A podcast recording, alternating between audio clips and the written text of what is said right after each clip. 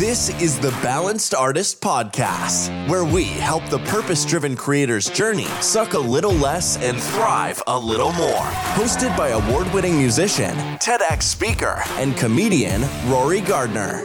Who? We chat with experts who help level up your creative career by reframing your lifestyle as a balanced artist. Hello and welcome back to the Balanced Artist Podcast. I am recording this on a cruise ship right now, so we could be. I hear the ocean like through the wall as we speak, but I'm pretty sure this microphone is cutting it out. Okay, so that is perfect. We've got a chance to record today's episode. I'm going to call it like doubling down on what people think is your negative because I heard something recently that inspired this, and I thought that uh, we would just talk about it today. All right. Have you ever been given unsolicited advice about your creativity? All right. And it, I mean, it could come from two places. Okay. One, it could be genuine, like it could be, you know, you have a flaw that you can't see, but maybe it's crystal clear to a third party onlooker who maybe has more experience than you or can help you overcome whatever this flaw is.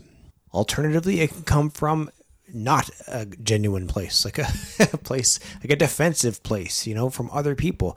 Like what you do well could shine a light on their inadequacies and in their own creative path. And maybe they feel the need to stomp on yours to feel better about themselves. I heard a great quote from former SNL alumni Jay Mohr. He's the one that said, double down on what people think is your negative. Okay, he's a brilliant impressionist and he used them in his comedy act, and people may have thought, eh, you know, told him it was campy or he's pandering to the audience. Never understood trying to intentionally entertain a crowd was considered a negative. Like I thought that was the whole point. But anyway, so thankfully he didn't listen because he doubled down on the impressions and landed himself a role on Saturday Night Live. All right, like early in the comedy career, you know, I would do well with audiences because I had a guitar with me, and everyone loves the guitar. They'd say, and that's what other comics would would tell me. They're like, "Oh, it's uh, you know, he's only getting good laughs because he's got the guitar." Well, the guitar is not funny. I thought you know, I was the one that was funny, and not everybody loves the guitar. Have you ever been to a campfire where people just want to have a conversation? It's like the court of law. Everyone's just happier when you close the case. Anyways, if you can play the guitar well, then it's threatening to other comics who may not have that tool in their toolbox, just like impressions or props. Comedy purists would tell me it's not real stand up comedy, so I would just double down on the guitar, and what it did was actually separated me from everyone else who was basically doing the same thing.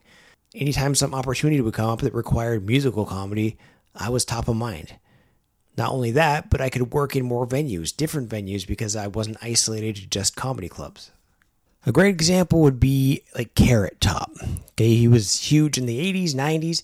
He's still awesome. He's, he's doing stuff in Vegas. He went through the same thing being a prop comic, but he stood out and became pretty much the most sought after act in colleges across the United States and eventually, you know, doing his thing in Vegas. He ignored the haters, took that tool chest of props straight to the bank. We've talked about it before, but you don't need to be better than your competition. Just be different.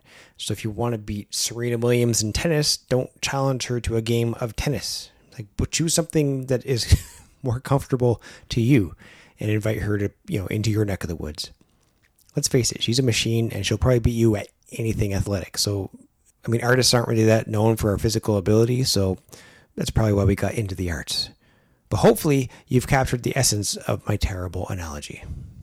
So, what tools do you have that others may not have in your chosen field? In episode 37, we spoke about skill stacking and using it to skip the line. And that's the best part about being creative. There are no rules. You know, haters are going to hate. And if the shoe's on the other foot and you see yourself envious of other people and their careers or assets, then you need to change your mindset. Okay, there is totally enough for everybody. Someone else's success will not take away from your own. So stick to your own lane and own that road just don't say you're going to own that road. Like literally go and do it. Okay. Get to driving. In a world full of talkers, be a doer. I love you. Have a nice day. That's all we've got for this episode of the podcast. We have new shows every week, so remember to hit subscribe and share this episode with anyone you think could benefit from becoming a balanced artist.